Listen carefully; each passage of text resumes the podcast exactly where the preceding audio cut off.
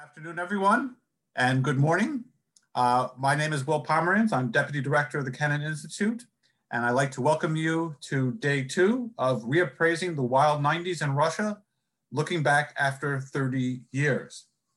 Um, this is day two, but I'm going to repeat the introduction because I'm not sure if everyone who attended yesterday is, is also attending today.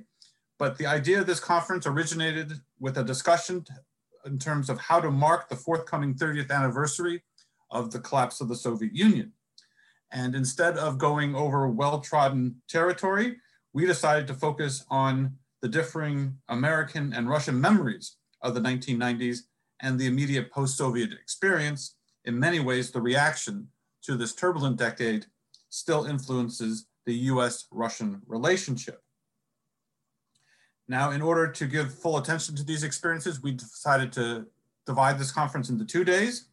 Um, and yesterday we talked about the American experience, and today we have a very talented and prominent group of people to talk about the Russian experience.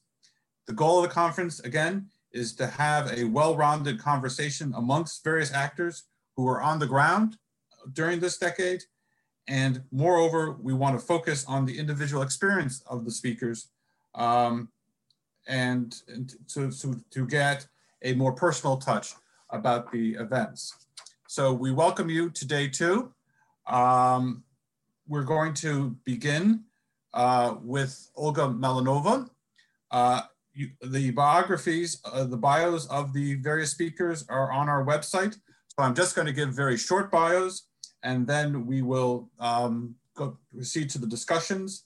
Uh, again, we will have plenty of time for questions. So if you want to ask a question, you can email us at kennan at wilsoncenter.org or go to our Twitter site at Kennan Institute or write on our Facebook page. Please include your name and affiliation when submitting a question. Well, we're going to begin, as I said, with Olga Malinova. Uh, Olga is a professor at the Higher School of Economics and a chief research fellow at the Institute of Scientific Information for Social Sciences at the Russian Academy of Sciences. She is also a short-term, she was also a short-term scholar at the Kennan Institute and is a valued member of our advisory council. So Olga, the floor is yours. Thank you very much. Thank you very much for giving me this opportunity. It's really a, a honor for me for to uh, be in, in, this panel and to start this panel. Well, uh, the collapse of the Soviet Union that took place uh, 30 years ago is often considered in Russia uh, as uh, a starting point uh, of, of, what uh, in Russian public discourse is labeled Likhie 90 uh, it's uh, difficult to translate it to English in a single word, a word as, as, as uh, it is both uh, wild 1990s, hot 1990s, dash 1990s, etc. Uh, though, of course, the troubles that associated with this colloquialism uh, actually started early and yesterday it was uh, spoken a lot uh, about the very beginning uh, of the 1990s, uh, about the end of perestroika.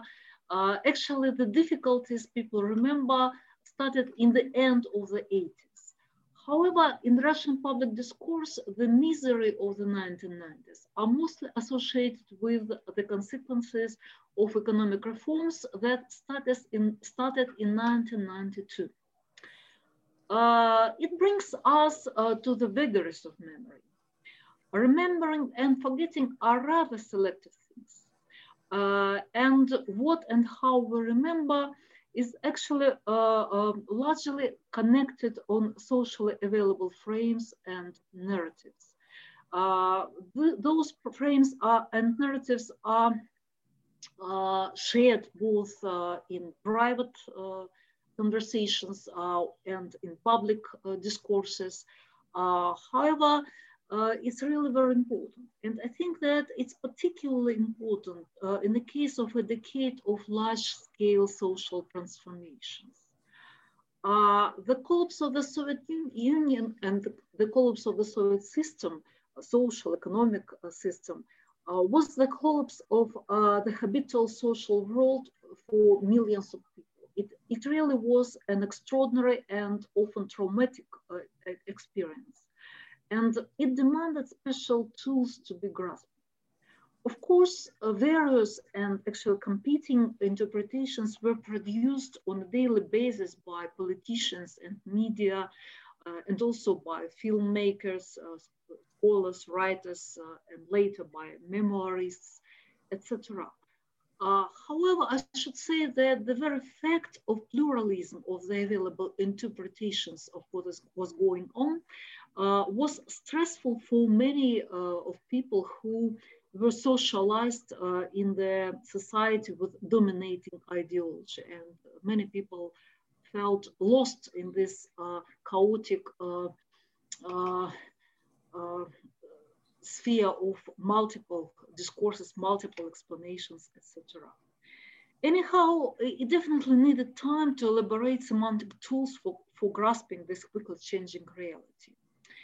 Uh, according to sociologists in particular, I could refer to Alexey Levinson's uh, research uh, based on surveys taken in the 1990s. Actually, the qualification of the 1990s uh, as uh, the the hard decade came later. It, it happened uh, in the beginning or in mid 2000s. Uh, and uh, in the 1990s, actually surveys registered greater dispersion between positive and negative attitudes to what was going on. Uh, by the way, uh, the appearance of the colloquialism Likhie 90 uh, in mid 2000s uh, also was a good indicator uh, there are some discussions about the authorships uh, of uh, this colloquialism and um, about its time it, it appeared. However, the, there is a, research of uh, Anastasia Bonch-Osmolovskaya based on content analysis of the Russian National Corpus database that has demonstrated that um, uh, the colloquialism Likhie 90 appeared in 2005 and quickly proliferated uh, largely displaced alternative characteristics of the debate in, in particular in media texts. It's very interesting. It, it tells a lot about how it was retrospectively constructed. Uh, this tendency of negative framing of the 1990s is rather salient now. The survey taken by Levada Center in March 2020, uh, since 20, 30 years after the beginning of the decade, revealed that 62% uh, of respondents uh, hold uh, that the 1990s has brought more bad things than good ones. and only 19% believed that good things prevail. Remarkably, that this difference in opinions um, uh, the, the, difference in opinions between those who entered in the 1990s young or adult was not so great. Actually, almost those who in 1990 were under 30 um, uh, answered that um, uh, there were 65% of those who were young in the 1990s uh, hold that uh, bad things prevailed, while those who were elder, who, uh, they were 70% uh, in bad opinion about 1990. Also, it's remarkable that younger people, those who were born later or who were very small in 1990, appeared slightly more positive. Among this group, uh, the, um, uh, there were uh, 53 persons who answered that bad things prevail. However, we can see that uh, it's pretty general opinion that the 1990s were a bad time. Of course, the reality was much more complicated and so far as some groups, though definitely not a majority, actually benefited from the reform. However, in the Russian public discourse, the opposition between the hot 1990s and the stable 2000s uh, is an often used. It plays a remarkable role in legitimization of Putin's politics uh, since his coming to power. Uh, it facilitated marginalization of the liberals uh, that started with the reform of party system in early 2000s. Uh, it was one of the pillars for recent consolidation of the conservatives. And it became a strong argument in contemporary discussions about political and economic reforms. My research of Putin's rhetoric from 2000 to 2018 revealed that uh, he regularly appeals to the experience of the 1990s. It might be said that the myth about the hot 1990s became a key element of um, narratives legitimizing Putin's regime, uh, as well as specific political decisions. Paradoxically enough, the tendency of negative framing of the experience of the 1990s um, is supported by the discourses of opposition as well. Uh, it's quite expectable in the case of the communists and other leftists for whom uh, the Soviet Union was a lost paradise. However, the discourse of the liberals also in a way contributes to this negative framing as it's largely focused on justification of the difficult decisions made in the 1990s or post factum analysis of the past mistakes. So um, in the liberal discourse, uh, the image of the hard decade is not somehow um, challenged. However, in recent years, uh, there are some indicators of changes uh, in public representations of uh, the 1990s. On the one hand, they result from deliberate efforts of some mnemonic actors to challenge the negative narrative about the 1990s. Yeltsin Center that was launched in 2015 in Yekaterinburg uh, with uh, the Museum of Boris Yeltsin as uh, the main hmm, element of this public center, became the major mnemonic player in this field. Uh, both the center and the museum conduct multiple projects commemorating the 1990s as a complicated but uh, still uh, positive time. Uh, they are quite visible uh, on the federal level. Nonetheless, uh, because of first reaction to the, this initiative from the sides of conservatives and communists. On the other hand, there are some shifts at the social level that result from dynamics of generations. As soon as the 1990s became uh, the time of our fathers, uh, the generations of sons and daughters reveal more interest to social practices of that time. It brings a lot of nostalgic projects, uh, such as flash mobs uh, in social networks with publishing photos of the 1990s, discussing the music of the 1990s, or uh, um, organizing parties in the style of the 1990s, etc. As a result, at the social level, uh, memory about this uh, period becomes more variegated. This does not make a visible impact to political discourse uh, up to now. Uh, in the political discourse, discourse uh, any mention about the 1990s is framed negatively, mostly neg negatively. However, I think that in close future, we shall witness a movement towards a critical revision of the legacy of the 1990s. Uh, and this is because the very importance of this negative myth about the Daesh 1990s for the official discourse uh, makes it challenging an important part of the oppositional agenda. I believe it will happen pretty soon. Thank you. Thank you very much, Olga. Uh, our next speaker uh, is Andrei Kozyrev. Uh, he served as the first foreign minister of Russia from 1991 to 1996. Uh, he is um, also the author of, of the book The Firebird and was a fellow at the Wilson Center uh, where he we were pleased to have him uh, join our, our group and where he wrote his book. So Andre, the floor is yours. Un, un, unmute, unmute. You're, you're muted.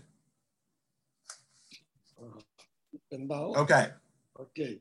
Well, hi, long time no see. yes. And, and, I see some other uh, familiar faces. It's, it's quite a uh, pleasure to meet everybody. And uh, it's unusual setting. You don't see any audience or nothing. It's like just in between us. don't, don't, worry. There there is a big audience, so um, it's, it's secret conversation, like. yes. one, one more conspiracy theory that the Wilson Center is probably trying to repeat what happened 30 years ago. And you probably guys missed, that's why I'm sorry, I'm a little um, delayed with, entering the club, but you probably missed the news of the morning. It was just announced that President Biden uh, granted 40 million dollars for the Wilson Center, especially uh, devoted to the Russian studies. Uh, how about that? Any comments immediately? No. That's very good news. I, I will have to confirm that though. Um, uh, we we um, it's it's we we do have our annual appropriations, but it's very good that uh, President Biden, who is a longtime friend of the Wilson Center, is uh, supportive of the of our activities. Yeah, and he he's uh, kind of uh, trying to spend uh, some bucks to come back and come back better. Uh,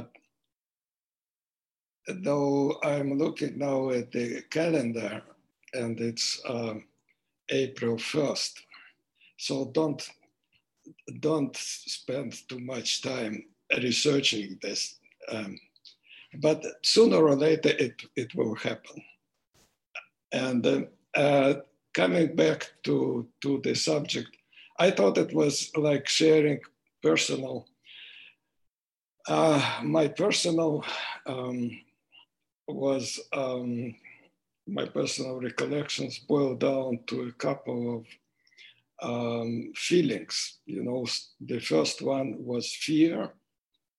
Second one was intense fear when I saw the tanks and all that military force coming uh, to the uh, so-called White House.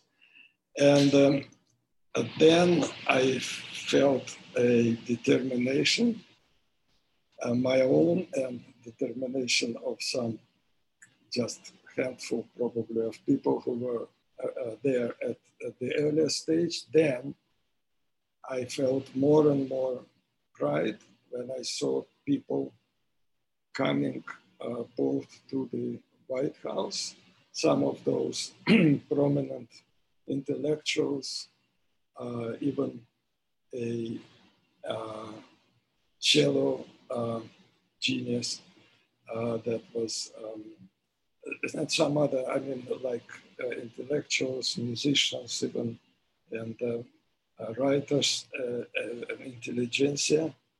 And next were uh, hundreds, then thousands of people around the uh, White House uh, who finally won. I mean, the people finally won. And then I felt intense uh, pride and intense admiration uh, for the people. So that was the mixture uh, of my feelings that day, that morning especially.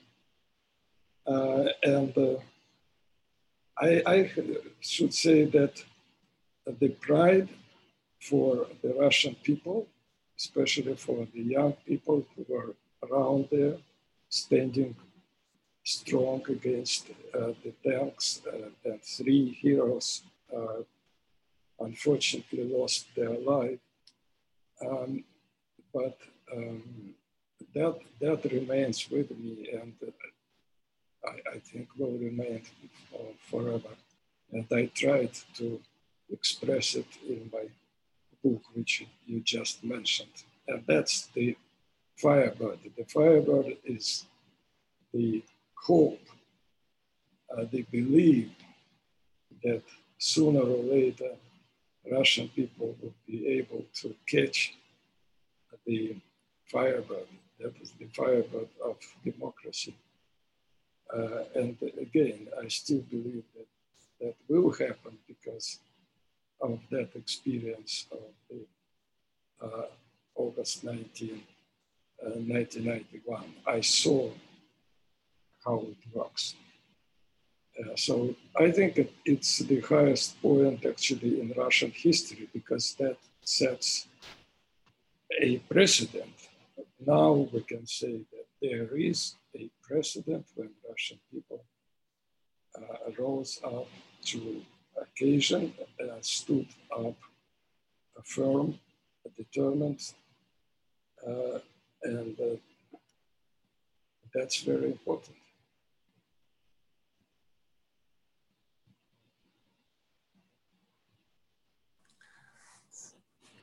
Thank you very much, Andre. Uh, we will now go to uh, Mikhail Fishman. He is a filmmaker and the anchor at TV Rain. Uh, he is also the former editor-in-chief of at the Moscow Times and Russian Newsweek. Uh, again, if you want to ask questions, you can send them by email at Wilson Center, uh, Wilson Center uh, at wilsoncenter.org, Kennan at wilsoncenter.org. You can contact us via Twitter at Kennan or uh, pose a question on our Facebook page. So, Mikhail, the floor is yours. Uh, well, um, uh, hello and thank you. Thank you very much. It's uh, an honor to be part of this uh, respected um, uh, panel. It's um, so we, when since we're celebrating the what 30 years from of the collapse of the Soviet system, it of course brings us to uh, it's basically the uh, following up of this constant uh, discussion, polemics about uh, why Russian democracy failed, who is to blame, uh, why this project, which uh, in which this journey on which Russia embarked in the early 90s ended where it ended. Actually, who is to blame? Is it the West? Is it Russia? Who in Russia?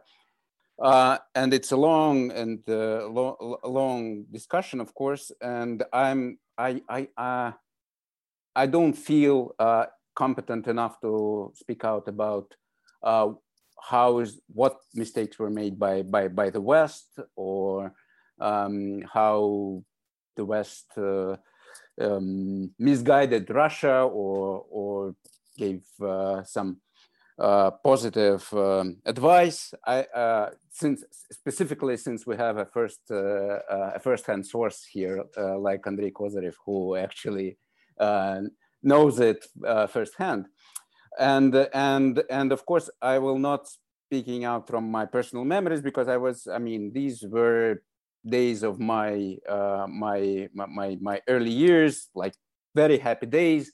But I will I, I'll just make few points from what I learned recently going through the history of the 90s. And um, four, I'd say, four biggest, largest illusions that I think uh, in, with which Russia entered, um, approached this huge uh, transformation, dramatic uh, of the scale never seen before in the uh, late 80s, early 90s. And these illusions, I think, it's uh, it's what I believe um, were shared across uh, across Russia, starting with uh, with with intelligentsia or whoever in in just Russian Russian nation, and ending up with I don't know Boris Yeltsin to um, or uh, members of the elite, and also I think uh, by by by the West and the Western elites as well. Uh, I think these illusions were shared by the let's say, both sides of uh, Western Russian border. So the, the first illusion uh, that uh, uh, I think is uh, worth talking about was the, the illusion that freedom actually equals democracy, that freedom is uh, democracy. Um, from 1990 and onward for some few years, some time at least, uh, Russia was as free as a state as it probably never been before. Um, mm, personal freedoms, individual freedom, freedom of, of speech, freedom of uh, religion, freedom of conscience, freedom of movement, freedom of uh, um, assembly, freedom of gathering. Uh, you name it. Uh, all these freedoms suddenly, well, out of the blue, basically, uh, became well, if not absolute, but uh, by absolute by by by the standards of Russian history. Uh,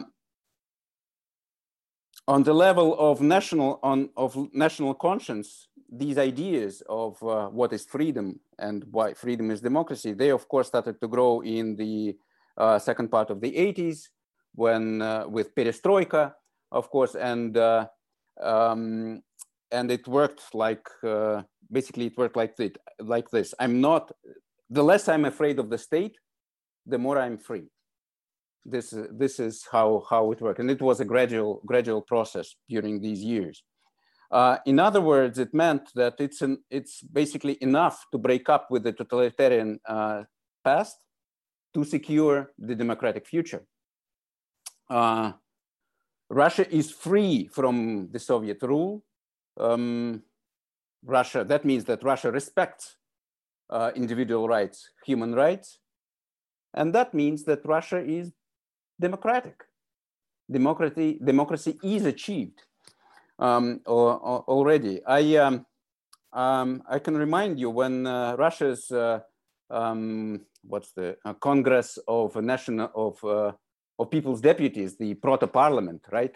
Uh, which was uh, elected in 1990 in its first uh, really free election, when it um, was passing the declaration of Russia's independence, Yeltsin, um, Yeltsin spoke out and he said, um, Russia's primary independence is an individual and his rights. That's exactly that's that's a direct direct quote. Um, and, uh, and that was very, very important. Since we are independent from Soviet past, uh, we respect human rights, we respect individual as an individual from capital I, and, uh, and we're free. And uh, that means that democracy is just one step away. Uh, that's illusion number one. Illusion number two was that uh, the abolition of the communist system actually equals uh, capitalism and this miracle of the West and prosperity, which is also very also very important. This was I remember it from this this I remember very well from uh, from from from my uh, years back, back back then. This image of uh, of of the West of uh, colorful, tasty, juicy, rich abundant, everything, uh, smell, neon lights. Um, I remember it very well. And I think that this was this image that as soon as you uh, break up with your, with, uh, with, with, with communism, you get there.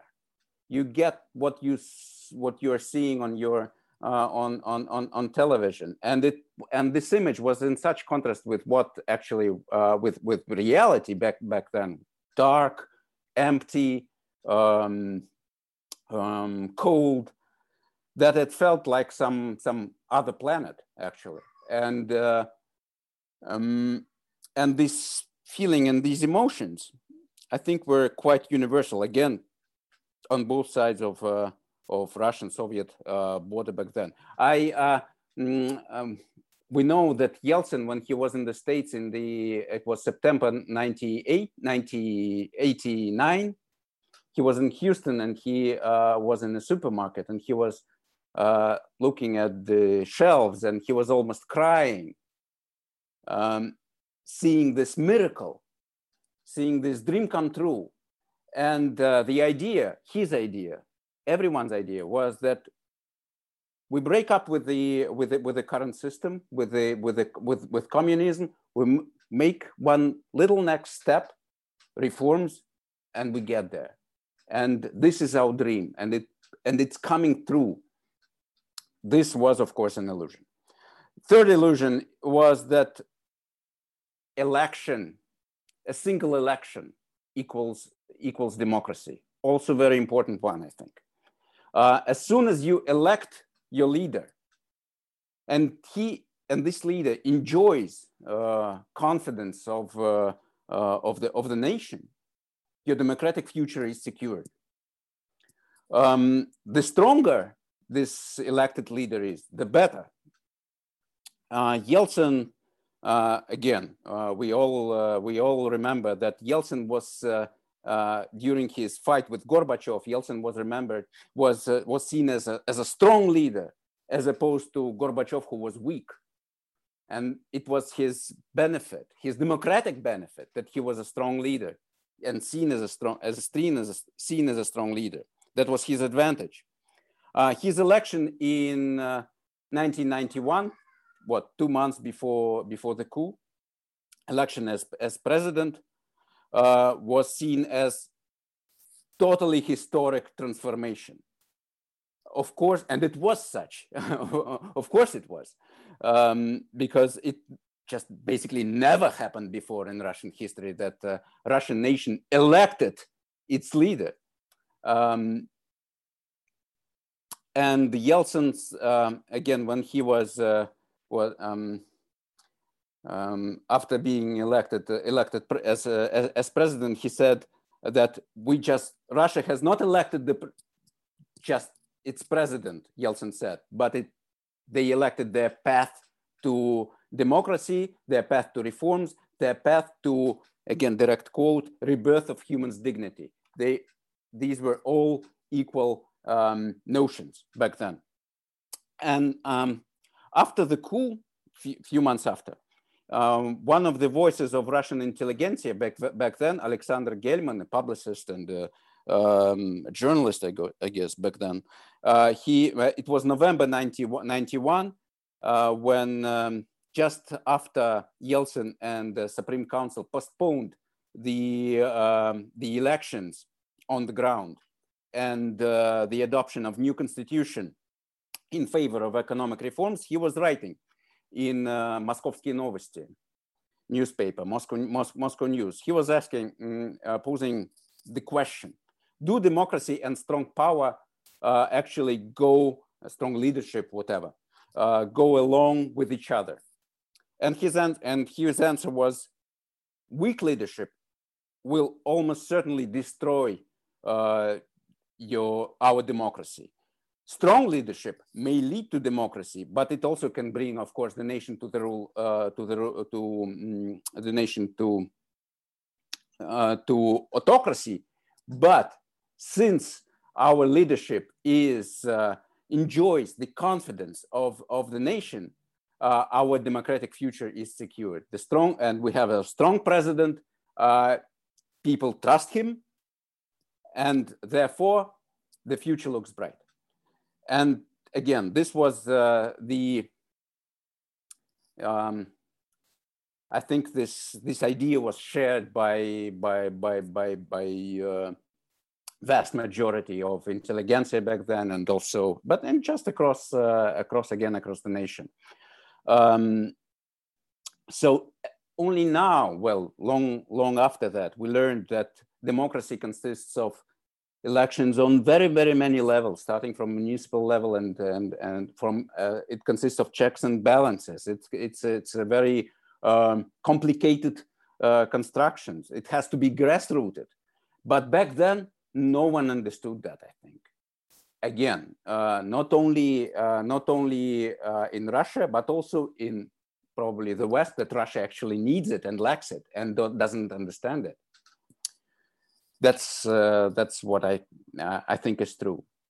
And uh, the fourth uh, the fourth illusion is that uh, uh, that of course um, that transformation to market economy is more important than actually building the democratic um, political infrastructure.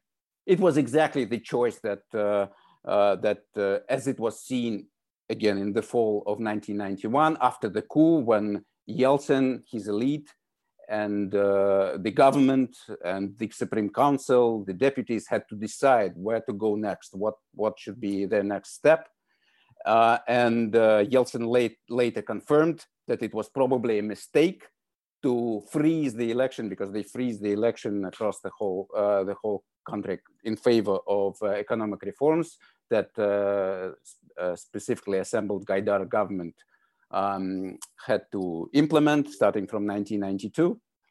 And um, we also, again, of course, understand where this illusion uh, illusion came from. It came from, to large extent uh, from the uh, from the feeling that democracy was already achieved to a big extent.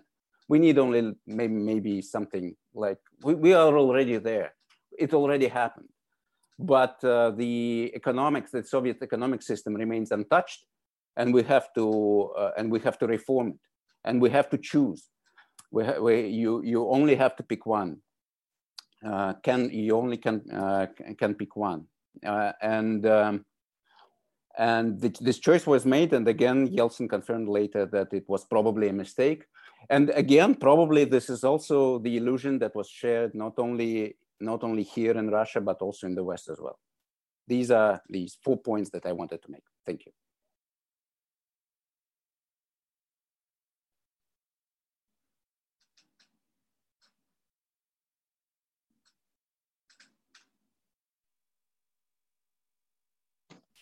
Unmute. Will unmute, please. Okay, sorry. um, I'm, I'm still working on the illusions, so. Um, but I, I, I, I do want to kind of emphasize that uh, if you have questions, you can send them to us at uh, via email at kennan at wilsoncenter.org, at Twitter at Kennan Institute, or on our Facebook page. Uh, our next speaker is Katerina Mishina. She is an independent legal scholar who also served as the principal advisor to the Chief Justice of the Constitutional Court from 1995 to 1997. So Katya, the floor is yours. Thank you so much. Uh, hello, everyone, and many thanks for uh, Kennan Institute for organizing the event dedicated to the wild 1990s. Because for a number of years, at least for 10 years, I'm trying to present a different image of this time, and this is vitally important for me, both because I worked at the at that time and was very active, and second because this is so unfair the coverage that uh, this decade receives in the Russian official media now and also in the research uh, pieces is absolutely one-sided. So before sharing my personal experience and as the organizers requested, we need to make it very, very personal. And I'll do my best uh, to share my personal experience with me. I just want to briefly mention the importance of this period. 1990 1990s was the time when, for the very first time in its history, Russia uh, not only adopted but efficiently developed such important concepts as rule of law, separation of powers, real federalism, not like a uh, quasi federalism of the times of the Soviet Union. That was the time when Russia completely changed its international presence. That was the time when the Cold War ended due to the joint efforts of many countries. And Russia presented its different international image as the country who welcomed international law, who for the first time in its history embraced uh, universally uh, established fundamental principles of international law and established priority of international law in its constitution, namely in part four of Article 15 of the 1993 Constitution of the Russian Federation. That was the time of big reforms. First of all, the establishment of the Constitutional Court of the Russian Federation, the institution uh, which had its predecessor in the Soviet times, I mean the, the uh, Committee of Constitutional Supervision, but then in the middle of 1991, we got the real Constitutional Court, um, which operated until the October until October of 1993, then its activities were postponed until the new federal constitutional law, the Constitutional Court, was adopted in 1994. And then the enlarged court started uh, its operations as well in 1995, and I, I hope that Sergei will confirm my words. It gave a, a, a completely new image of the Russian court, both in the way it handled cases, in, in the way it delivered decisions in for in, in favor of uh, citizens like uh, children of uh, political prisoners and other very important cases which came up to the agenda right after the court restarted its operations. And also it presented a new model of interactions between the courts and media due to the joint efforts of the press uh, uh, of the press service of the Rush of the Constitutional Court and its uh, Chief Justice Vladimir Alexandrovich Tumanov. That was the time when uh, Russia uh, had uh, under uh, under uh, when Russia had tremendous changes in its legislation. The new uh, criminal code was adopted in 1996. Uh, two parts of the civil code of the Russian Federation were adopted in 1990s. Jury trials were restored and started uh, their activities first in nine regions of the Russian Federation, and then they extended their operations to the entire territory of Russia.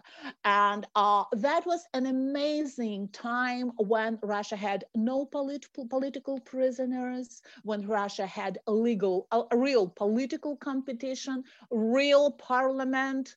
Uh, that was the time when freedom of speech, freedom of assembly were not just written in the constitution. We had their freedoms also envisioned in the Stalin's constitution of 1990, of 1936, and we all knew how these uh, constitutional provisions were enforced in that time. But in 1990s, we had real democracy. That was a painful transition because uh, the collapse of the Soviet Union, which took place in 1991 and was finalized in December of 1991, was not something which like came up to the agenda all of a sudden. It was a long awaited death and that was a logical end of the existence of the Soviet Union.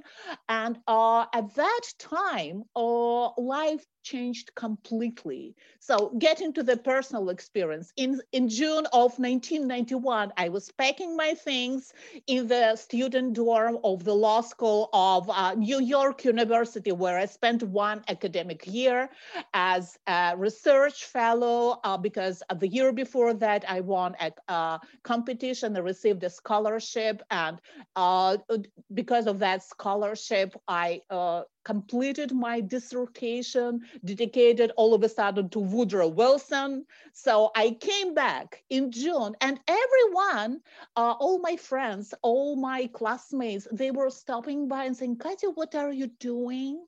Are you sure you're going back to the Soviet Union? Are you crazy? Have you heard that there are like people uh, lining up for bread, that there are so many terrible things going on? I said, Yes, I'm going there. I'm going there because, you know, I could feel this freedom from the distance. That was a completely new feeling. And that there was never a day when I would regret about that uh, about my decision to come back. It was the time of big changes. And here I would like to get back to the uh, request of the organizers and to comment on how the how the Western countries helped Russia to get through this painful and complicated transition period.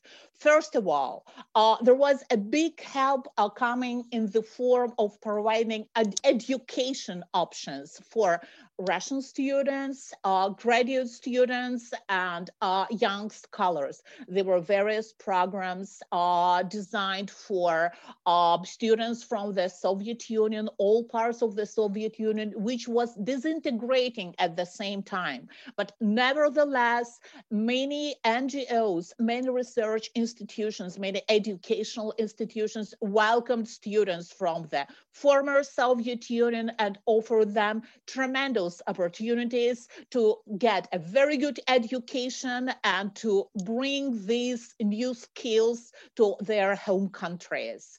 Uh, training options definitely must be mentioned here. And I mean training programs which were designed all, not for students, but for young professionals and specifically for young leaders.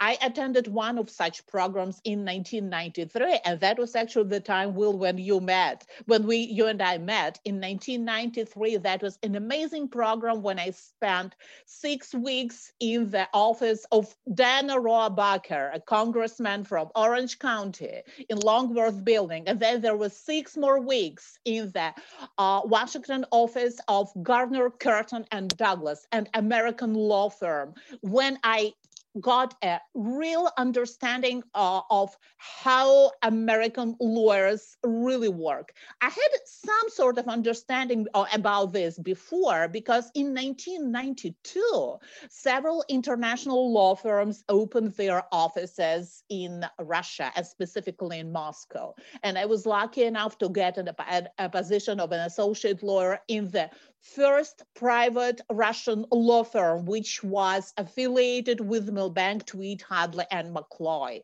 And this is another way uh, of help offered by the West to Russia because Russian lawyers were receiving experience, guidance, training.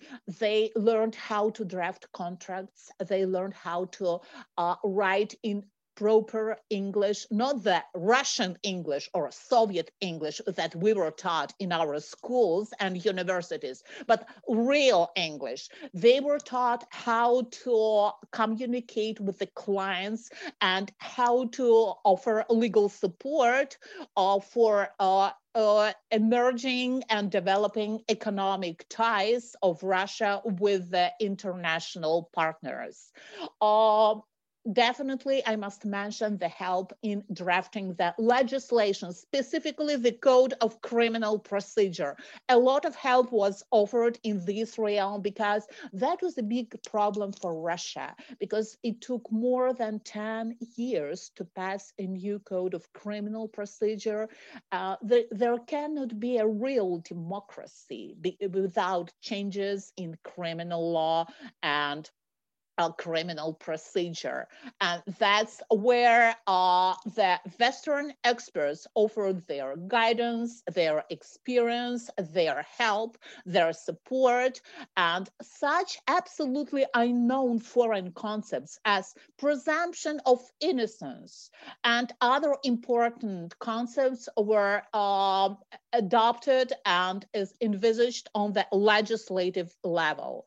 Uh, another important thing which I, I think uh, which definitely deserves mentioning is uh, the operation of the Russian office of American Bar Association. That's how American lawyers helped Russian lawyers to uh, develop like new areas of knowledge to receive proper training because with the disintegration of the Soviet Union, with the change of the economic system, uh, Russian lawyers faced very important and challenging tasks because we had to provide legal support in uh, transactions which were non-existent in the times of the Soviet Union due to the nature of the socialist economy. Uh, that was exactly the reason why the system of arbitration courts, not like quasi-arbitration courts which existed at the times of the Soviet Union, but real arbitration courts able to handle economic disputes were established in July of 1991. And uh, one more thing which I thing uh, which I uh, must mention now. I know that I'm running of time, but I hope you will, un- will you will give me two more minutes. Is the help of foreign and international institutions and NGOs in uh, starting and running very important programs, both research programs and educational programs aiming at uh, anti-corruption efforts, promoting of democratic values, promoting of legal culture, culture. And here, uh, I must say that without this help, it would be really very, very hard because we couldn't start from scratch. We couldn't start from scratch. That is why we definitely needed to receive not only foreign solutions, but advice from our foreign colleagues. And as a lawyer, who uh, completed uh, the training and completed my education in 1992. That was the year when I received my PhD in the Institute of uh, State and Law of the Russian Academy of Sciences. And then I started working first in the private law firm, then in the State Duma, then in the Constitutional Court, then in the private telecom company. At that time, Russia had a wonderful life full of freedom, full of hopes, full of uh, expectations of bright future. And while 1990s were amazing 1990s when we had democracy, freedom of speech, and no political prisoners, period. Thank you so much for your attention. Thank you so much, Katya. Again, we're getting some questions and we'll get to your questions uh, in a while. But if you have a question, you can send it via email to kennan at wilsoncenter.org, to Twitter at Kennan Institute, or write on our Facebook page. Uh, we will now head to our last speaker. Uh, it is Sergei Parkhomenko. He is a senior advisor to the Kennan Institute uh, and also a prominent journalist host of, of, ra of radio programs on Echo Moskvy. And Sergey, the floor, the, floor, the floor is yours. Thank you very much. Well, uh, I see now we have an important audience on this side of Wilson Center. So I would like to begin my remarks uh, by reminding that this audience uh, one of our very important news of the last days. It seems to me that any observer who is interested in Russia should remember it now. I mean that Alexei Navalny, the leader of anti-Putin opposition in Russia, is in prison illegally against the ruling of the European Court of Human Rights. Last summer, the Russian Special Service FSB tried to kill him with a military poisoning agent and know his state of health on the prison is very bad, even threatening. The authority do not provide him with medical care and do not allow physicians to see him. Yesterday, Alexei Navalny declared a hunger strike. And I personally, along with my many of my colleagues, journalists and analysts in Russia, demand his freedom. And I invite everyone to join this demand. So now about the 90s. I'm a journalist, a professional, a professional journalist, and uh, the 90s were a very happy and uh, very happy time and very and a time uh, full of great illusions just these illusions uh, that Mikhail Fishman spoke today.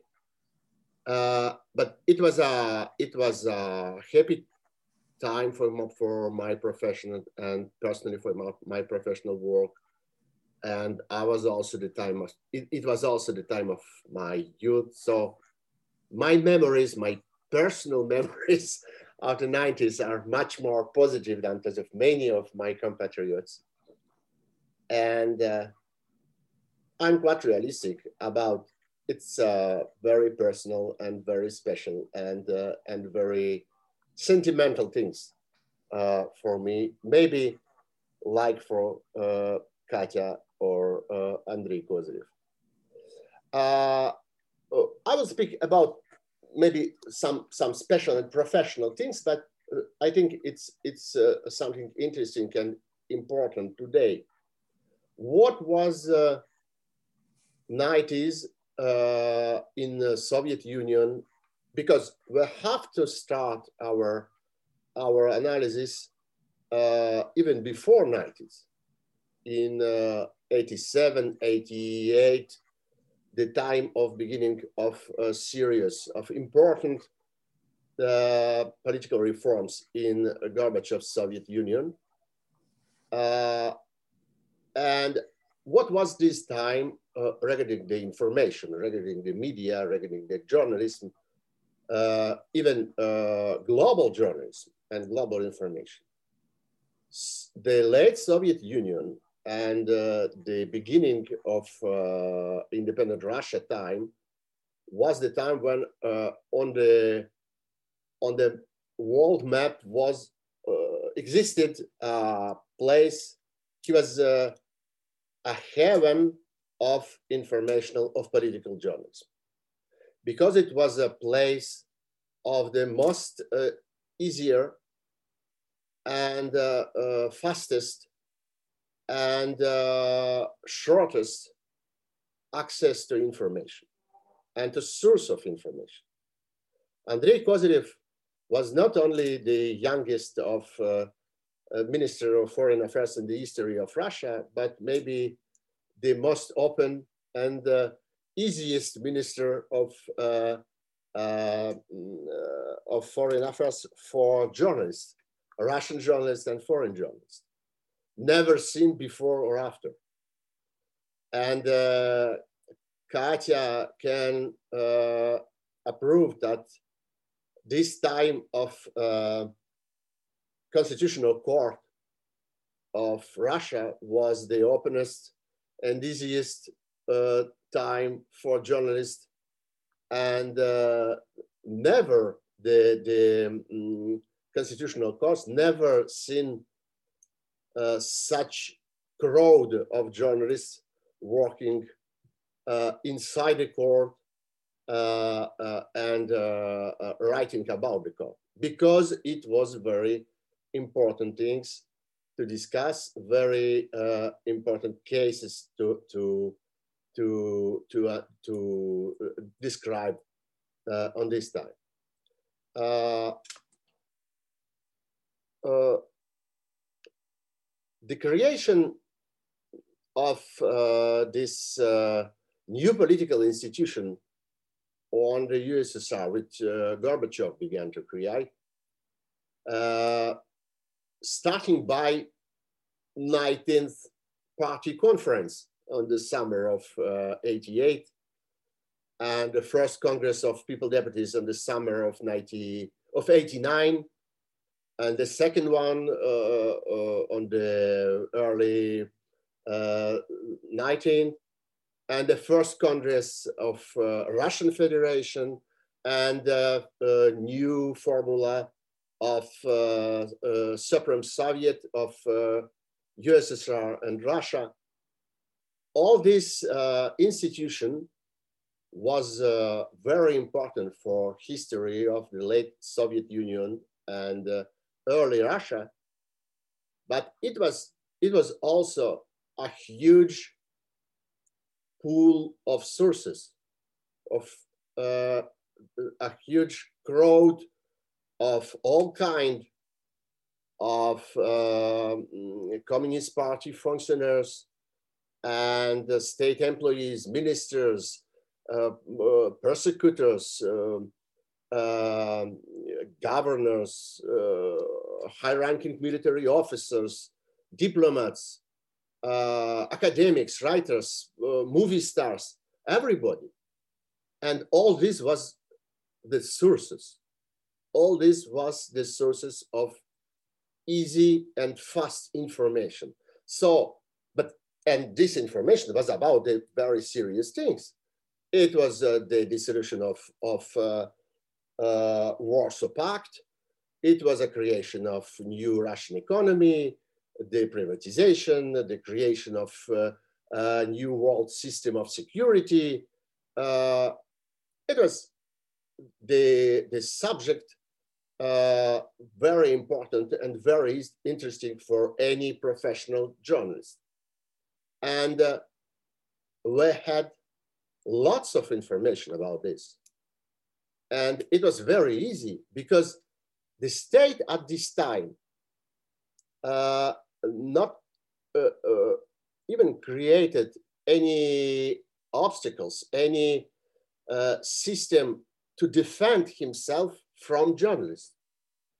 Uh, it was the time without press secretaries, uh, press officers, uh, uh, and uh, any special system to isolate the power and the press. It is a very special and very rare, rare situation. And it was a heaven for world political journalist. And at this time, we saw in Moscow uh, the crème de la crème uh, of uh, uh world political journalists from United States and from Europe, Japan, and uh, uh, all across the globe. And it was the very known and very respected and very powerful journalist, or it was a young journalist who just began his professional career. And uh, uh, their um, uh, Pulitzer's and Albert Londres Prize was in the future. And I don't know, David Remnick was a, was a young beginner journalist and uh, nobody uh, nobody knows it, it is a, a future editor-in-chief of New Yorker. Uh, and we had dozens and dozens on, of David Remnicks in Moscow from all the, all the European and American countries. Uh, it was a battlefield, uh, battlefield of, of the most important news agencies on the world. Uh, Agence France Presse, Reuters, um, uh, um, uh, Associated Press, uh, Kyodo Tsushin, uh, all the best, all the most important um, agencies fight in Moscow to have this to have this information. It was a very important time for Russian journalism. It, it's a, a, time of creation of new Russian journalism because of this mention of source. That's the, the most important difference between Soviet journalism. He was interesting and um, from time to time very talented journalist, but without any source. Soviet journalists never fought for source to, uh, to be the first, the best, uh, the, the um, the most uh, to, to, have the most complete source? Never. It it it became important. It became crucial uh, only in the in the in the this this time on the beginning of uh, of 90s and it was the the great opportunity for russian journalism to work uh, uh, just uh, next door to this to this team of all stars of world political journalism, and it was. Uh, a rare opportunity to learn the basic of professional, the basic of professional ex excellence, and uh, to see in action the most important principles and standards standards of American and European journalism during their flourishing era. During the time was everything was great with European and American uh, journalism. Uh, it's the time the the, uh, the, the great newspapers and the uh, big um, uh, private uh, TV channels and uh, the great um, news agencies. So uh, uh, it was it was uh, something who create Russian Russian journalism, and mm,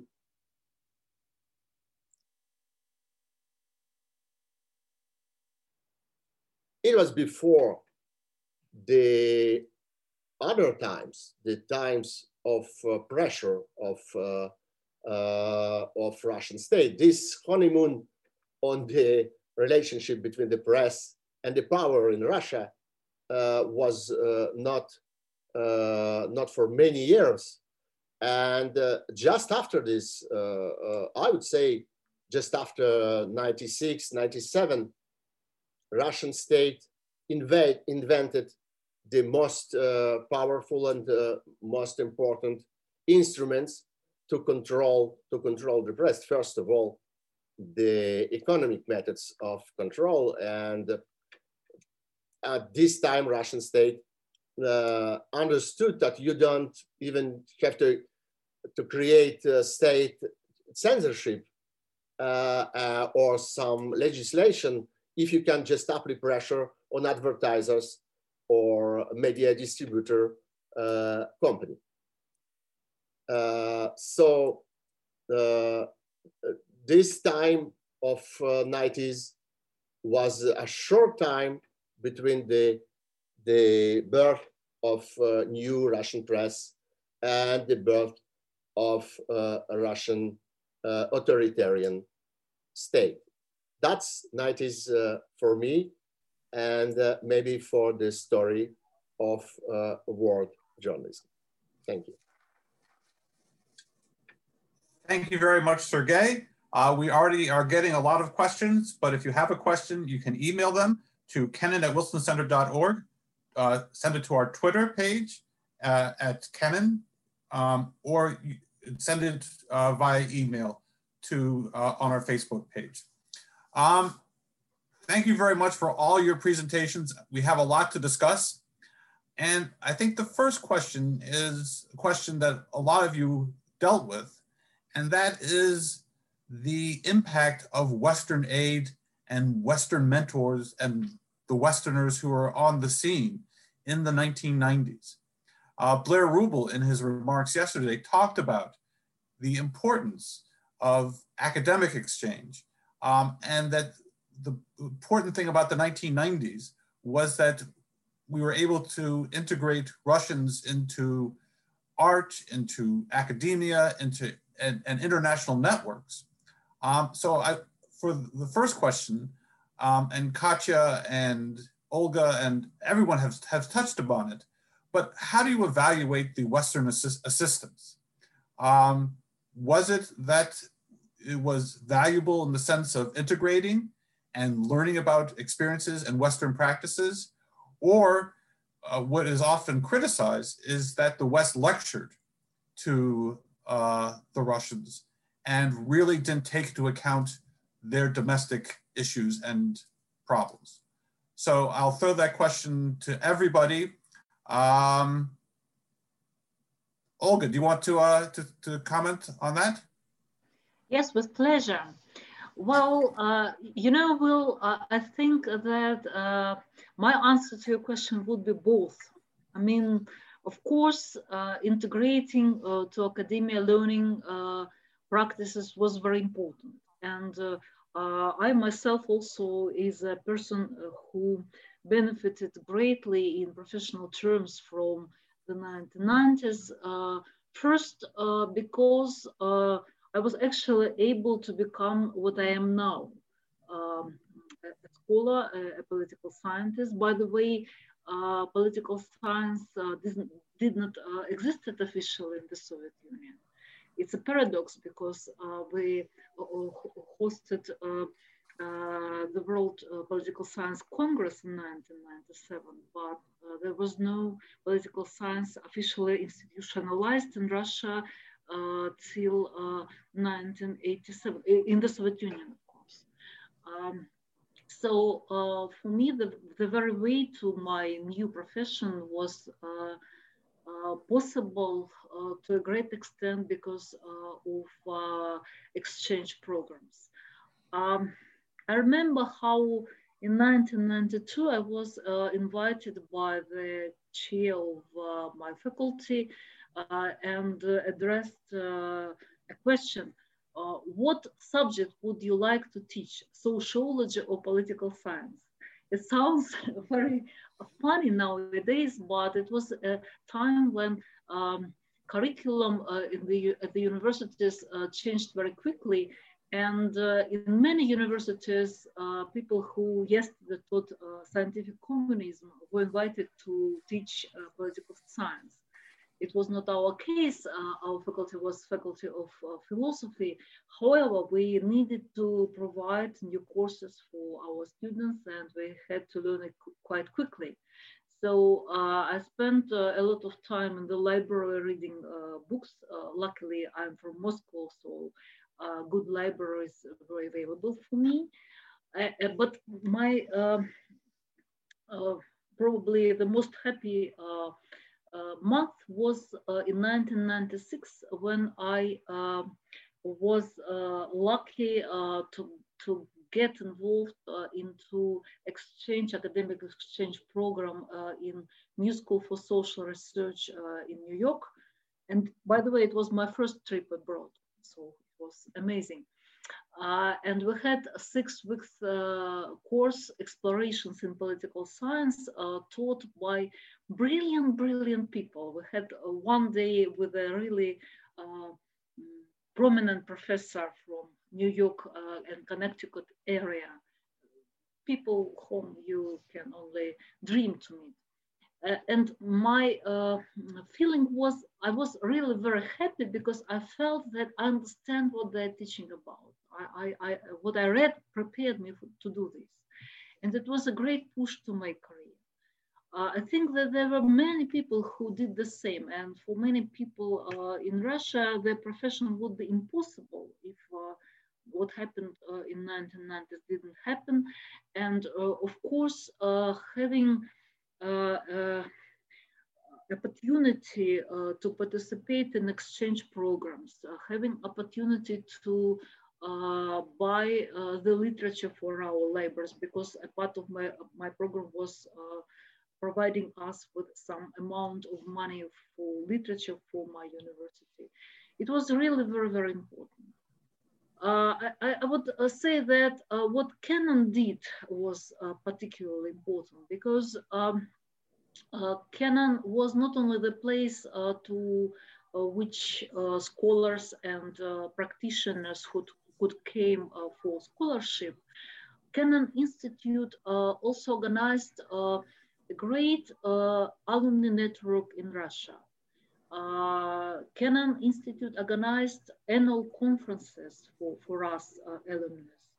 And uh, it created a, a, real, really very good interdisciplinary uh, academic uh, network, but also uh, we also have practitioners as a part of this network that helped us to build our careers inside Russia and they, which helped us to uh, meet each other and to help each other. So I think that uh, this experience was really, really very important.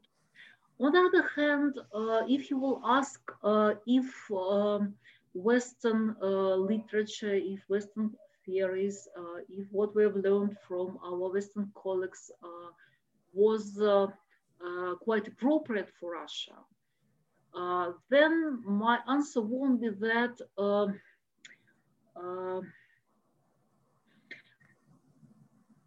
that's strict because uh, of course uh, to be in the profession to be able uh, to do research to make decisions we needed to learn this however we also needed uh, to think how it could be adopted for the russian uh, experience and um, i think that it also was very difficult and probably we didn't we weren't well prepared to do this job very well so my answer is both. I think that academic exchanges were very important, uh, but I understand those who uh, say that just learning uh, Western knowledge is not enough uh, to uh, do well professional job in Russia. I think that we need to do. Thank you, Olga. A lot of questions coming in, so I'm going to go to the questions right now. The first question is from Jeff Hahn. who is a PhD candidate at the London School of Economics. And his question is, was the decision not to build democratic institutions an inadvertent mistake on Yeltsin's part or a deliberate, deliberate strategy to secure uh, more personal power? I'm going to throw that to Andrei uh, Kozyrev. And I think to expand on that question, several speakers have commented that Yeltsin and his administration began with economic reform and put political reform on the back burner. So you were actually privileged to be in the room. Uh, how was that decision made? And what do you think were the consequences from that decision? Un unmute. Unmute. Uh, you know, like some said uh, before, it, it goes both ways. I mean, it was, of course, first political uh, revolution uh, in a sense, and Yeltsin was good on that uh, because he uh, decided to be anti-communist and uh, very determined, and he guided actually the political revolution. an economy we all were uh, very, very weak, uh, including, I have to say, uh, bright guys uh, like Gaidar and others, for a very simple reason that none of us, uh, neither of them, like Gaidar and the economic part of the, of the government, had any uh, exposure to real uh, capitalism or to anything uh, close to real capitalism. So it was like uh, taken from the books. I had read uh, less uh, books on economy than Gaidar, of course, and some other. from his team, there there was definitely a separate economic team. They read a lot and studied probably a lot, but it was only uh, from the books. And that's difficult, uh, of course. And uh, uh they were, uh, I believe, and I, I told Gaidar at that time, uh, and he agreed, that despite um, the last years of the Soviet rule, there was a, an attempt in academia to provide wider uh, economic um, education and uh, to provide access to some uh, economic, modern economic theories in the West, but basic of economic education was, of course, the Marxist, which is not bad by itself. My two children both are by now alumni of the um, Ivy League uh, universities in the United States. And both of them spent at least one semester, at least one semester, uh, studying Marxism or Marx uh, um, writings, especially on economic matters. So by itself, it's not uh, anything wrong, but when it's only uh, narrowly focused on Marx and uh, especially with the Soviet uh, misinterpretation, I should say, of the Marxism. Um, so um, it was, yes, it was kind of economist uh, driven uh, and very simplistic economist uh, ideas, um, uh, which again was not there. Uh, it, it, was like inevitable at, uh, at that stage. And the simple, simplistic actually interpretation of Marx ideas, of course, is that you just change even overnight, you just try to change or change uh, the ownership, either to the state ownership of everything or back uh, to private uh, ownership. So the, the, simple idea was to change the ownership from the state to private, uh, to give it into the private hands. And uh, that, of course, was too simplistic and uh, it would never work properly, and it did not. Uh, so uh, it was more complicated than that, especially on the road, because on the road, the economic team started to learn more of practical life and how practically it's all implemented in, in real uh, circumstances, not uh, in the books, but so many uh, uh, small mistakes and tactical mistakes, but basically it was a very, very simplistic idea. And unfortunately, the privatization, uh, to my mind, proved that. Uh, and uh, we still have this oligarchies and all other things. And the state control, I mean, ironically, the state control of the property, uh, which was um, uh, it seemed to be actually given into the private hands, but uh, it's it's long and probably much more complicated process than that. It cannot be done overnight, and uh, in the end, ironically, the state uh, retained uh, the control uh, of the major parts, uh, most important and most lucrative parts of the economy. And that's the basis of today's uh, regime in Russia, which in, in that sense, even in economic sense, is still very much uh, marked uh, by the same birth, birthmarks uh, of the Soviet Union. The Soviet Union was based on control of uh, economy and the control of economy is still there. Uh, so, um, I mean, yeah, it, uh, what, what happened after that was not that political reform was disregarded. Uh, the uh, constitutional battle continued till the end of 1993, for two years, we were battling to change the constitution. It was not economic, uh, it was a political, legal effort because Yeltsin and uh, the whole team, uh, we all very clearly um, understood that we needed a new modern uh, or uh, freedom kind of oriented constitution instead of the Soviet one.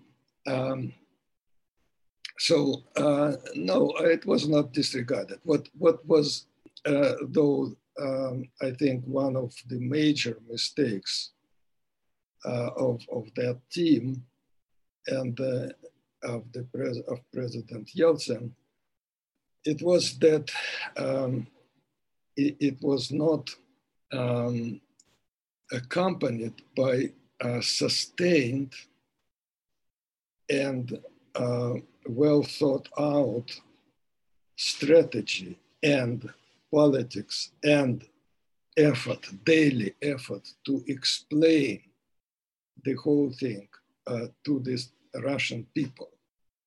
And that's what you have to do. It's like President Biden now is going to states uh, selling his uh, his agenda, and and that's the right thing to do.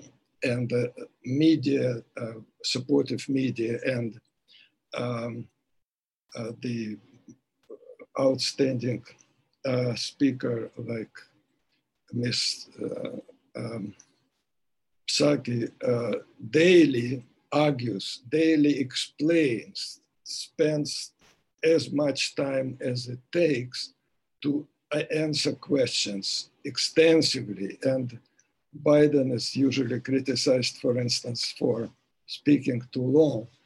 But that's what you do if you want to persuade. I mean, but we had no experience. Neither we had experience in economic, economic uh, or kind of daily life uh, under capitalism. No, we had experience in uh, arguing for in democratic settings, how you sell your agenda. So the agenda, the, the idea, uh, the idea was vague, especially in President Yeltsin's mind, because uh, if Gaidar and some of us learned something uh, about democracy, politics, less about economy from the books, he even missed that because you can understand that he, he, he knew no English and his education was completely Soviet style. So it was difficult. Yeah. Um, I want to pick up on a theme, and there are several questions uh, that have been offered by the, the audience, and that is uh, interpretations and impressions of Yeltsin today. Um, you remarked, uh, Andre, that the Yeltsin Foundation is still active. Um, and I think Olga mentioned that as well. Um, so how is Yeltsin perceived uh, today?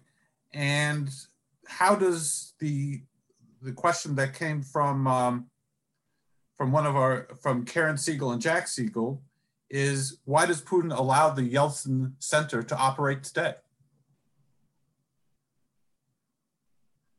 Is it for me? Yeah, I, will throw that question to everybody uh, because I think everyone must have an opinion on on Yeltsin. I can uh, volunteer with just very uh, short, short, short answer so that we have everyone else to weigh in on on Boris Nikolaevich. Yeah, it's very short uh, remark.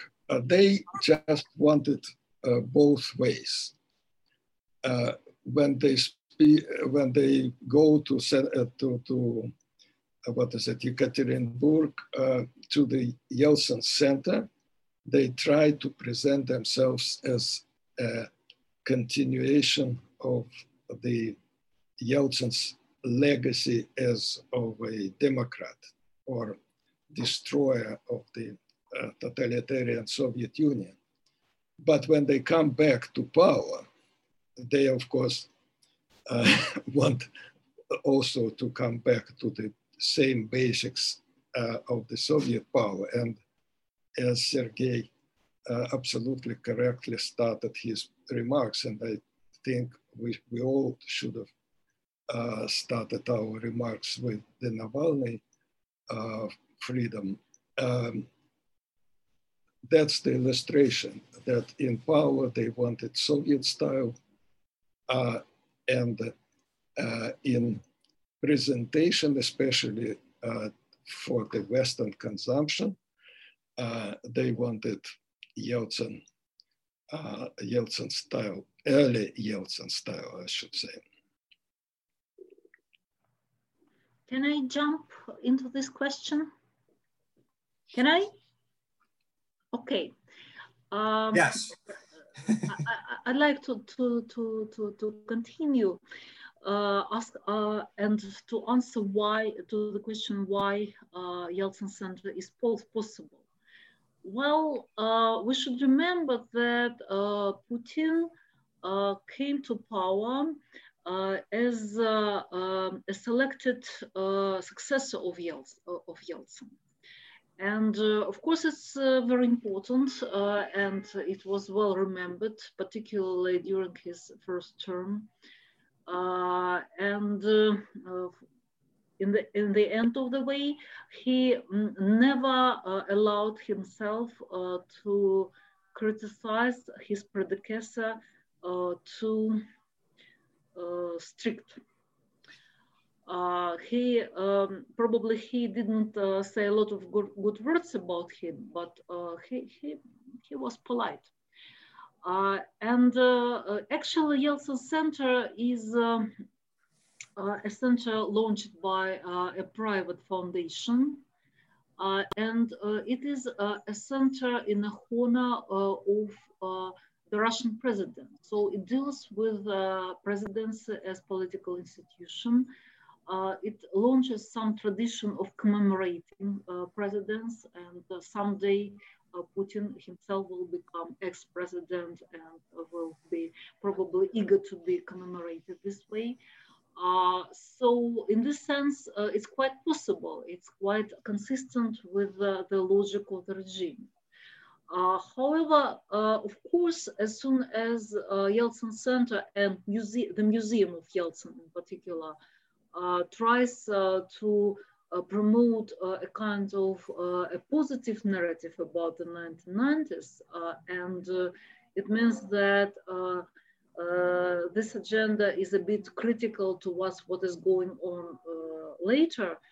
Uh, of course, uh, it meets a lot of criticism in the society, and but I would say that uh, the major criticism comes not uh, from the Kremlin or from official structures. It comes from public, and I should say that Russian public is rather critical towards Yeltsin. Uh, and uh, it's true for practically every uh, ideological segment. it's clear, clearly so for communists and conservatives. Uh, and it's even so for the liberals as uh, the liberal discourse uh, about Yeltsin's legacy during, I would say, recent years has become uh, more critical. I can, find, uh, can see it uh, easily um, uh, in my research of commemoration of uh, uh, the October 1993 crisis. in the very beginning, the liberal discourse was, um, of course, it couldn't be posit positive about these tragic events, but it, it, it, the major discourse was to explain why it was needed uh, now even liberal discourse is much more critical. But uh, actually, society and public uh, are uh, uh, rather impermanent about political figures. recently, we celebrated 19th um, jubilee of Mikhail Gorbachev. And I don't know whether uh, my co-panelists agree with me or not, but uh, to my mind, uh, this time uh, the public discourse appeared much more positive to Gorbachev than it used to be before. So who knows, maybe uh, uh, attitudes towards Yeltsin also will change over time as we'll have more, more things to compare. Uh, that's it. Thank you. Thank you, Olga. Uh, I see Mikhail and Sergey wants to weigh in and, and Katya. So we'll, we'll do a Yeltsin round, but uh, we'll then go to other questions. So we'll start with Mikhail.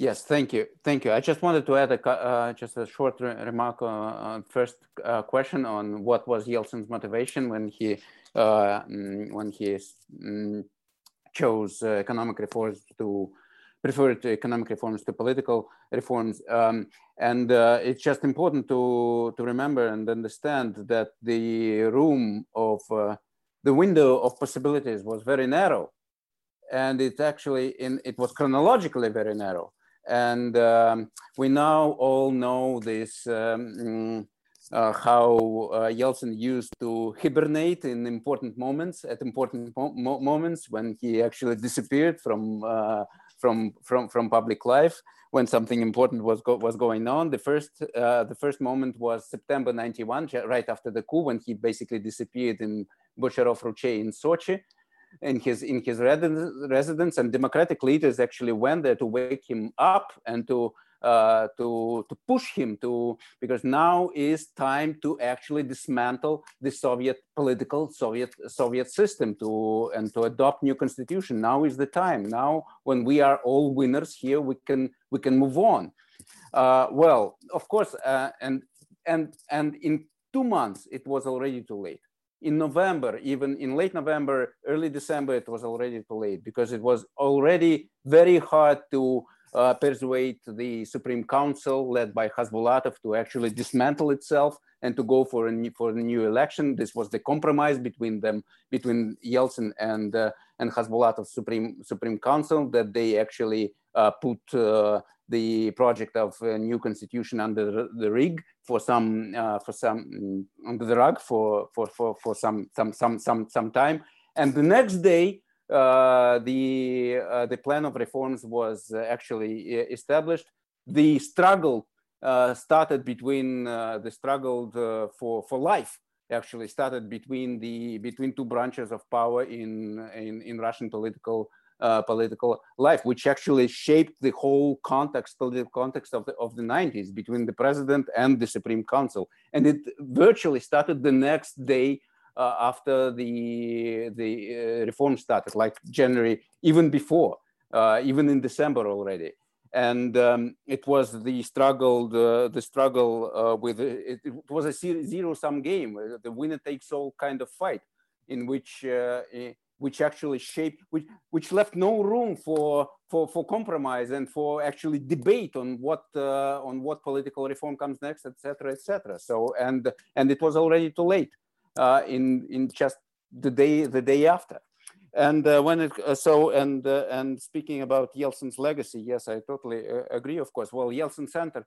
Um, Yeltsin Center, I think, well, Putin can live with that. Of course, it, it is regarded by some as uh, as as some kind of cathedral of of past freedom of what Russia will, will, will, could have been um, if if it. but it's not that uh, it's not that loud and uh, and Putin can actually let it uh, um, let it live as long as uh, Yeltsin Center is not involved politically in real in real political life, and it's not.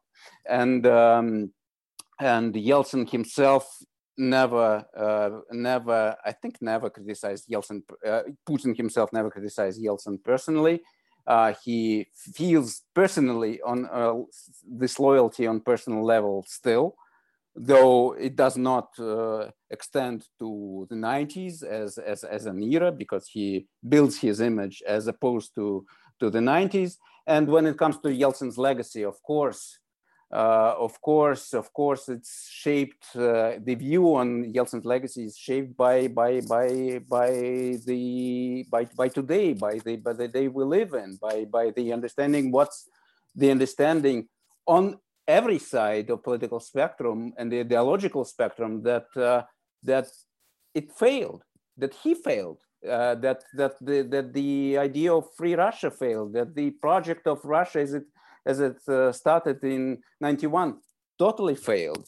And uh, of course and it's of course shaped by his last mistake when he appointed uh, uh, putin as his successor. And uh, it it's probably it's it's probably um, uh, in a way dishonest to blame him personally for all of that. It's not his personal kind of well of course it's his load as well but not only his own, but yet it's understandable that it's easy to find someone to to blame. And now, the, the, the with every new day, uh, the uh, the the roots of uh, where it all started uh, are found, of course, in the in in Yeltsin's era. Gotcha. Short, short, short answers though, because we have a lot of questions in the queue. But go ahead, Katya. Un unmute Katya. Mm -hmm. Okay, thank you. Uh, that would be very short one one short question to two uh, uh answer to, for, for, two questions.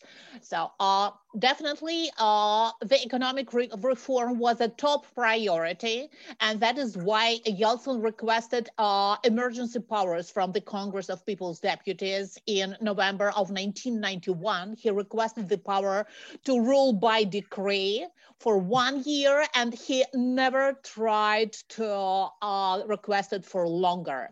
So uh, in 1993, Yeltsin had all legitimate grounds to dissolve the Supreme Soviet due to the uh, results of the April referendum. He didn't do that. And uh, what I must definitely say about his attitude towards uh, democratic institutions is it's not that he uh, decided to choose economic reform and uh, that and by doing this damaged the idea and the necessity to build democratic institutions in Russia. Russia at that time already had a legitimately elected president, a legitimately elected Supreme Soviet, Congress of People's Deputies. So first of all, uh, it was necessary to prevent the country from the economic chaos. And then uh, the work on the constitutional drafts intensified. And here I must add that Yeltsin took it very seriously.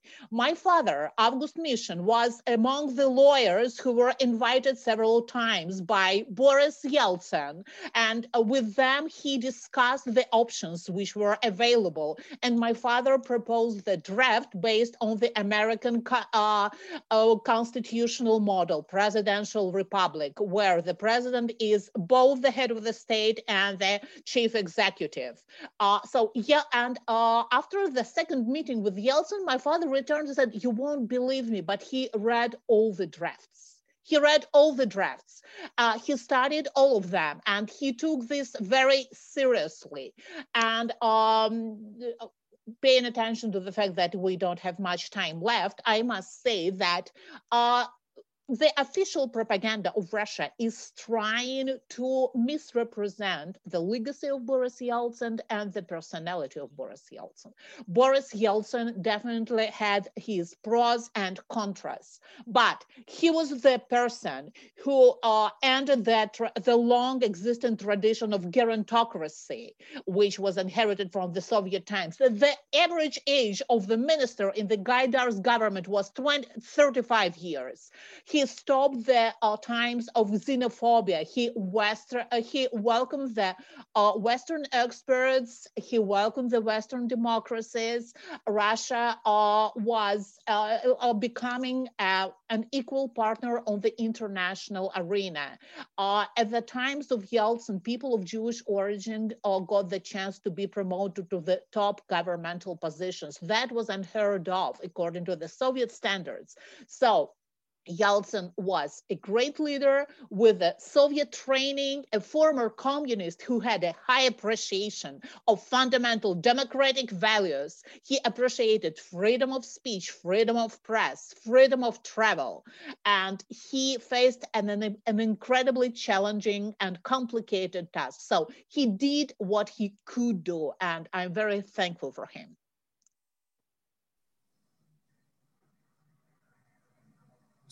Okay, so we, we can move on to a, a, related question, and it's from Mike Waller, who is a national cabinet uh, member from uh, of the Wilson Center, and he asks, how does how do Russians uh, how how does the current Russian curriculum, primary, secondary, and higher levels treat the 1990s? In other words, how do you how does how do Russians and in, in elementary schools and universities teach the 1990s? Do they teach it as a time of chaos, or do they talk about all the other aspects of the 1990s uh, in term and, and and also the opportunities that they presented themselves? So I think yeah. Olga, Olga has raised her hand immediately. Yes, because just uh, uh, two weeks ago, I had the chance uh, to discuss this with the teachers in Perm. Uh, we had um, a seminar we, uh, organized by the uh, university, and we discussed how to teach this recent history in schools. Well, the first basic thing is that this period is uh, uh, rather neglected in school curriculum, not formally, but uh, in fact.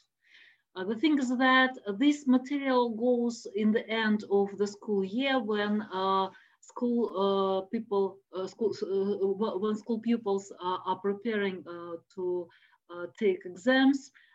so basically, they have not that a lot of time for it. However, if we take um, the program and if we take um, school textbooks, then we shall see that this period uh, is uh, covered in official sources for uh, students in a rather formal way as um, some uh, number of facts that uh, are allowed to, to learn about. So a lot depends on the teacher. And the teachers whom we met in this seminar were those who were interested in teaching this period.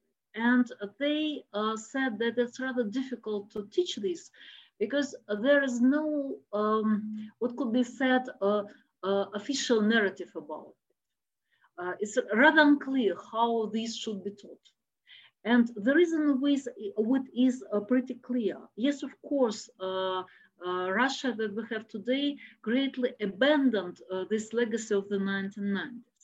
However, it wasn't done officially. Officially, it's, there is a continuation. Uh, so there is a, some kind of contradiction, how to teach it, how, how, how to make it. And um, uh, we found during the seminar and uh, the teachers who do it in practice uh, supported it that the best, the best way to teach it for school children uh, and this material is taught for elder uh, stu students who are in their 10th year, uh, is uh, to allow uh, multiple voices, to allow multiple voices, to allow uh, school children to read different sources, to discuss, to ask their parents how was it, and um, yes, we found that it's it, it is very important, and um, that uh, at the level of school teaching, there is also a growing interest to grasping uh, this period. It, was amazing, really. Thank you.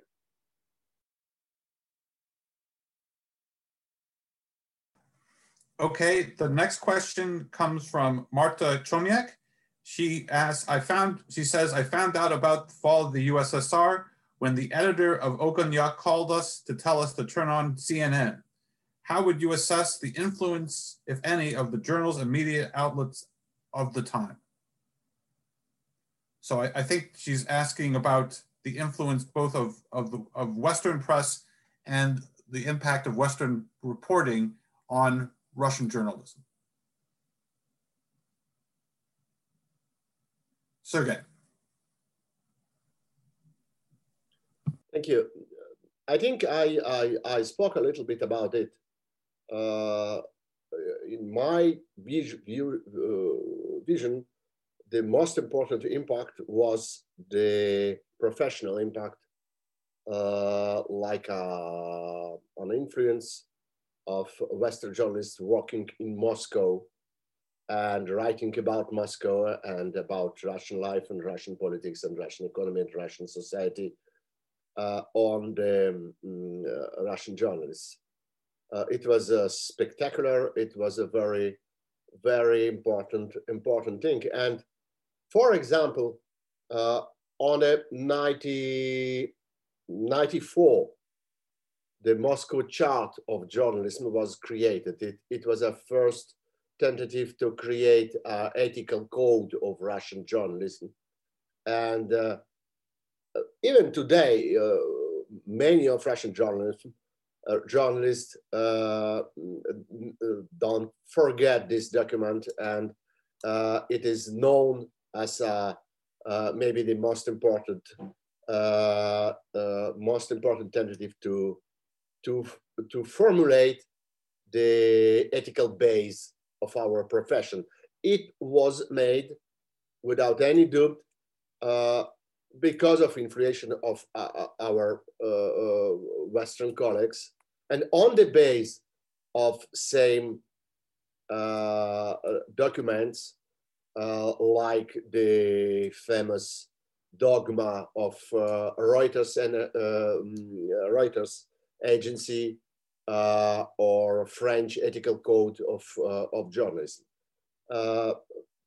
professionally, it was very important thing. Uh, another thing, it's uh, uh, firstly on the early Put, Yeltsin's Russia, it was very popular to to see some uh, some uh, Western television Uh, everybody know what is the role of CNN on the crisis, crisis of 1993. Uh, and at this time, CNN was uh, one of the most important source of information about, uh, about the uh, situation in Moscow, uh, especially uh, when a Russian television was blocked and stopped by the rebel from, from Khasbulatov uh, Khasbulatov troops uh, uh, on their on their Ostankino. and the third thing, some of Western publications tried to organize Russian uh, Russian uh, Russian publications um, uh, connected with them. I was uh, editor in chief uh, on the maybe the, the most known uh, mm, tentative of this of this work. it was Itogi magazine published in cooperation with Newsweek. it was a great time of Newsweek. Newsweek was uh, something like uh, 4 million copies printed all around the world. Uh, so it was the best time of Newsweek magazine and it was a very important um, uh, important tentative uh, to create a Russian publication with him. Uh, same for Financial Times uh, and Wall Street Journal working together to create Vedomosti newspaper. Uh, it was a very, very brilliant work and very important newspaper, uh, newspaper in Russia. Mikhail Fishman also worked as editor-in-chief of Russian Newsweek uh, a little bit later. So uh, it was it, it was uh, something that uh, have a visible influence and uh, visible impact in all the uh, Russian quality press and creation of Russian journalism profession later. Thanks. Thank you, Sergey. Um, I, I want to follow that up with a question for Mikhail. Um, and that is, you talked about the illusions uh, that now persist about the 1990s and that the difficulties in actually not just overthrowing a system, but establishing new institutions and establishing democratic institutions and rule of law, etc. So from your perspective, knowing having experienced and understood the 1990s, if, an, if another opportunity presents itself to Russia at some point in the future, uh, what would you recommend to be the first steps to not only overthrowing, but institutionalizing these changes, democracy, rule of law, etc.?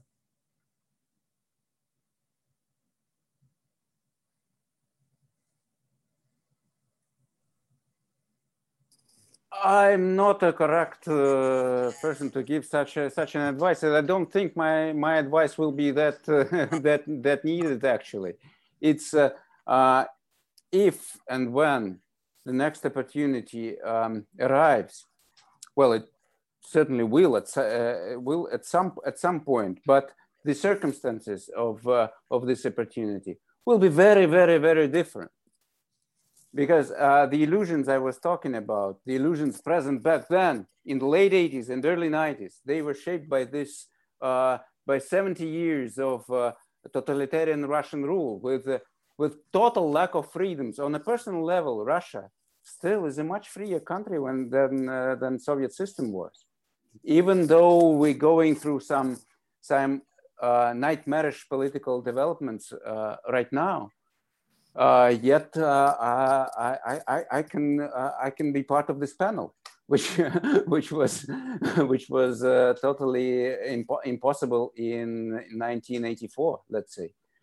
So the circumstances, uh, the the the the level from which Russia will have to start will be different. The the context will be very different, and the amount of knowledge about what uh, what the, what democracy is, what institutional democracy is, what checks and balances are, what uh, uh, what is um, mm, connection between different branches of uh, of power? Should it be legislative, uh, um, executive, or judiciary, or whatever? Uh, what it should be. The expertise on that is, of course, much deeper even across uh, Russian uh, free-minded uh, um, um, people, caring, ca ca caring individuals or, or whoever. Navalny, uh, who uh, went on hunger strike yesterday, came up with uh, with a program of what's the correct word in English would be bright Russia, bright Russia of uh, our of our future. It's a political problem uh, pro program which uh, which is uh, well, you can probably argue about some some some parts of it, but you it's just unimaginable uh, in 1990 or nine, 1981 uh, the the amount of expertise put by by non-system political actor with the aid of uh, freelance aid of experts on uh, uh on on uh, every side of political and economic economic science. It just never it, it just it, impossible to imagine that someone would come up would come up with a with a program like that. Again it's probably not perfect but it's a def, totally different type of ground uh, from which uh, we would and will hopefully embark on our next journey as a nation. Th thank you very much, Mikhail. Uh, we're coming up to the top of the hour, and so I'll just ask one more question, uh, and I'll give you ev everyone a chance to briefly uh, comment on it. And my question is, how long can Putin run against the 1990s? How long? How, how long can Putin run? So, so in, in terms of his amendments, in terms of his policies, he he always uses the 1990s, as others have mentioned here, as, as, as, as a contrast from today's time to the wild 1990s. And I think he's done it now for essentially two decades. So from your perspective, is can, can how long can Putin run against the 1990s and the so-called wild uh, chaos that existed in that time? Anyone want to hazard a guess? Mikhail. Yeah, I, uh, um, yes. I, I uh, uh, to make long story short, uh, he no, he doesn't have much room left. Uh, he uh, he's staying in power longer than I don't know what two Yeltsins combined already. The, the, the memory of current current generation just doesn't have Russians just doesn't have 90s in their memories anymore. It's just been too long too long time that he stays in, stays in power and it doesn't work even on on on a propagandistic level uh, I don't think it works anymore. It's uh, at least it, uh, the the impact is weaker and weaker with every with every new day. So uh, so it's uh, the the happy happy days of uh, blaming 90s. I think are over or almost over.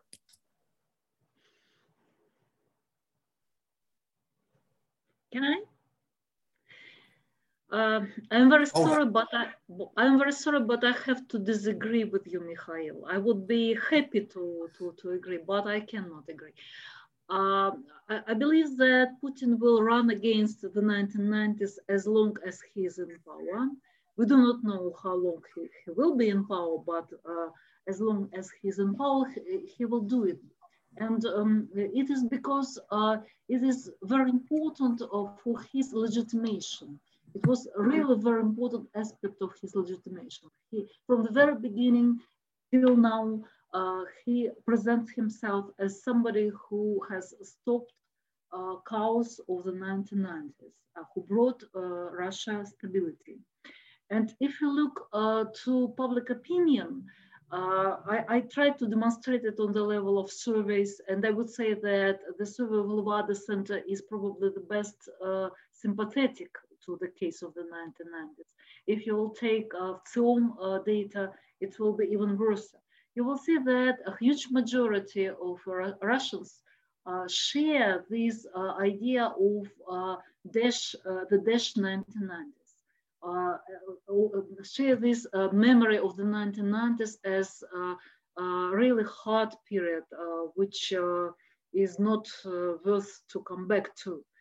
Uh, however, I believe that uh, this um, idea of how uh, of hard 1990s is somehow somehow a discursive construction, and what we can do is to try to deconstruct this uh, image. Uh, and what I strongly believe in is uh, Uh, we shall uh, witness uh, discussions about this period in in public, in public space pretty soon. And this will be probably the way uh, to learn uh, the lessons of the 1990s.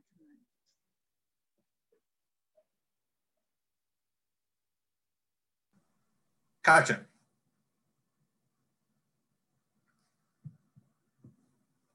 Trying to unmute. Yeah, okay. Thank you. Yes thank you, successfully. Um, I think Putin needs wild 1990s as a bad example because Putin cannot feel good without enemies. His regime needs enemies, both domestic and international. If we look back at the 1990s, somehow we lived without enemies, both domestic and international, and we success uh, and we survived like to the different levels of success, but we did.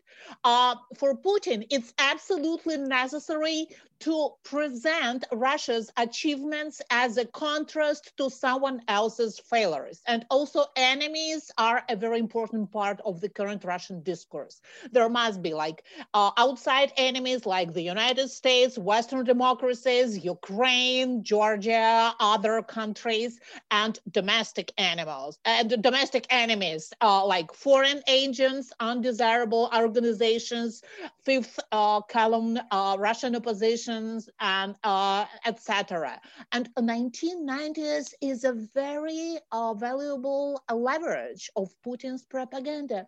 Do you, do you really want it to be like it was in 1990s? It's a very popular question, which you can see both in the in research pieces, in TV shows, and in TV programs, in news pieces.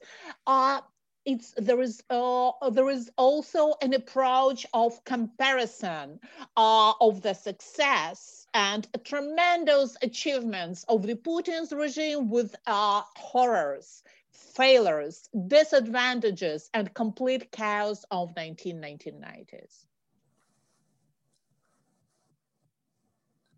We've we've come to the top of the hour and uh, the end of our discussion. If anyone wants to weigh, weigh in with one final comment? Uh, Sergey and Andrei, I, will give you the last word.